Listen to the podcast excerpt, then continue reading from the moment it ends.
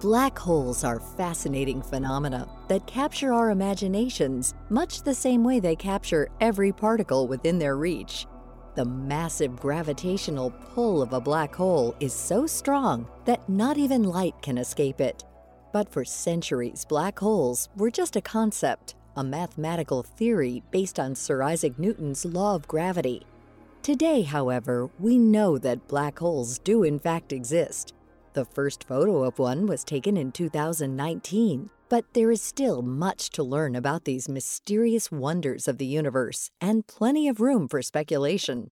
It's funny that so many people think they know what a black hole is, but people's conceptions are often off. People think of a black hole as a very dense object, but a black hole is actually not an object at all. It's more like a place. It's a place in space time where the curves are so strong that not even light can escape. And that phrase that we've heard a lot refers to something we call the event horizon. So the event horizon is really a region in space time. If you were to go up to the event horizon, all you would see is a shadow and there's nothing there. There's no matter there anymore. It's gone. So it's really not an object, it's more like a place.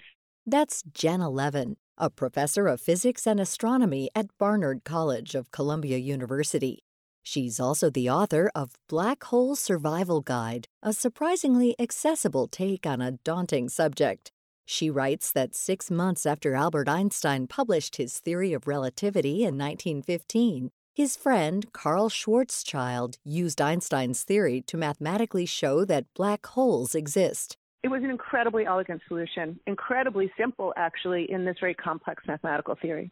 So Einstein himself did not discover black holes. They were discovered by his friend Karl Schwarzschild. Now, they weren't called black holes for many decades. Five decades later, they earned the name. But it was just this kind of imagining. And what Schwarzschild did, he said, just imagine. I'm not going to ask how this is possible, but just imagine all the matter of, let's say, a star crushed to a point and this is what the curved space-time would look like around that point. And Einstein thought the solution was very elegant. He was impressed at how quickly it had been obtained. He helped get it published, but he thinks that nature will protect us from the formation. I mean, after all, it's really hard to crush things. you know, I can't crush my phone to a point. It would be impossible because matter resists, right? It resists being crushed. So Einstein didn't believe they would form in nature. And it was a debate that went on for many years before we realized that nature had thought of a way to make black holes, and that was by killing off some very heavy stars. Since then, we've learned that black holes are relatively small. For example, if our sun, which is 1.5 million kilometers across, were to collapse, the resulting black hole would be only about 6 kilometers across. And so, what people think of as these giant monsters looming in space, they're actually tiny. That's sort of their whole gestalt, that they're heavy, but they're small. You could fit a black hole the mass of the sun inside New York City. they're city sized. And yet, these teeny tiny objects are what hold together the billions of stars and planets that comprise a galaxy, like the pin at the center of a pinwheel. You can see the effect of the black hole at the center of our own Milky Way, However, not all galaxies have pinwheel shapes. The reasons behind this are yet another mystery scientists are trying to solve. Nobody anticipated that. We started discovering supermassive black holes at the centers of galaxies, and then walked away realizing, well, essentially every normal galaxy is going to have a supermassive black hole at its center. We see hundreds of billions of galaxies in the observable universe. That's hundreds of billions of supermassive black holes. And they provide some kind of mechanism, we believe, for sculpting the galaxies. So when the galaxies are forming, these black holes with their powerful jets and these magnetic storms that they create in the interior of galaxies sculpt how the galaxies form and regulate the nature of the galaxy. So, part of our history of having this planetary system with this kind of ordinary yellow star and this habitable planet, part of our history is shaped by that black hole. We may well fall into that supermassive black hole one day. Not that it's likely to happen anytime soon. It's more likely that this will occur billions of years from now.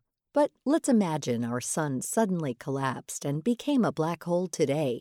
Would Earth be immediately sucked into its black maw like water down a bathtub drain? Our orbit would actually be fine. We wouldn't suddenly be sucked in. It's only when you get catastrophically close that you begin to notice that it becomes harder and harder to resist the infall. However, let's imagine that you did somehow manage to fall into a black hole.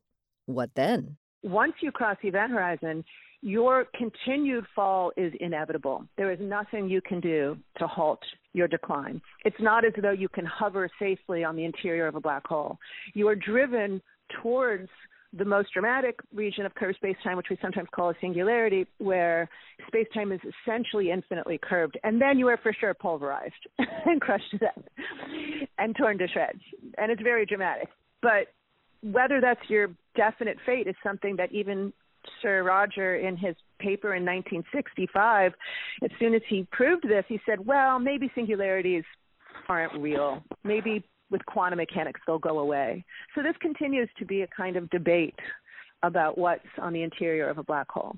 There are many theories out there, but the fact is, no one knows for certain what happens to matter inside a black hole, especially at its mysterious center, also referred to as a singularity. The singularity is problematic because it's almost as though things cease to exist like they come to a finite end of space-time and they cease to be. And that's a kind of violation of the entire campaign of physics. Now, maybe that's true and that's what happens, but it violates the paradigm that we can predict the future from the past and the past from the future. That's in some sense knowability. That's what we mean when we do physics, what we're after.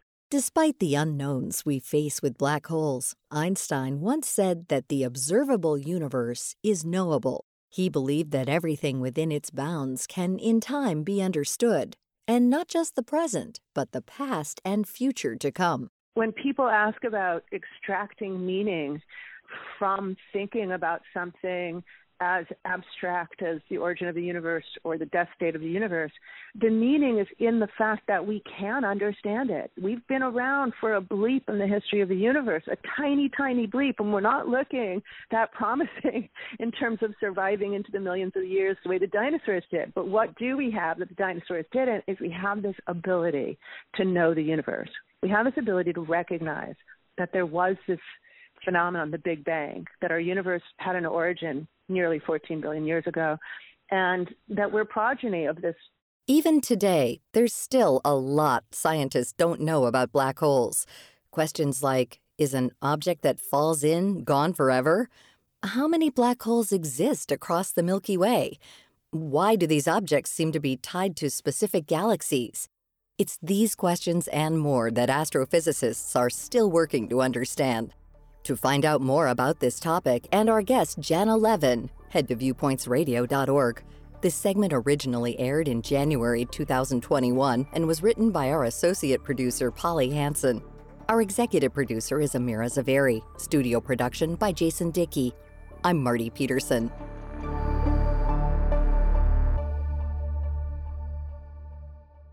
Coming up next week.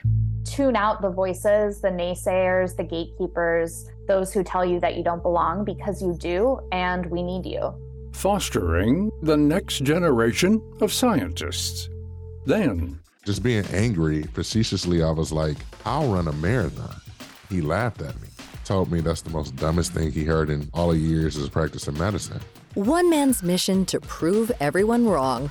I'm Marty Peterson. And I'm Gary Price. These stories in depth on your public affairs magazine, Viewpoints.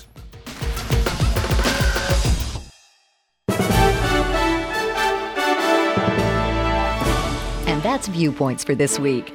Follow us on Twitter, Facebook, and Instagram to learn more about upcoming shows and find a library of past programs on Apple Podcasts, Google Play, and Spotify. Plus, you'll always find previous segments and more information about our guests at viewpointsradio.org. Join us again next week for another edition of Viewpoints.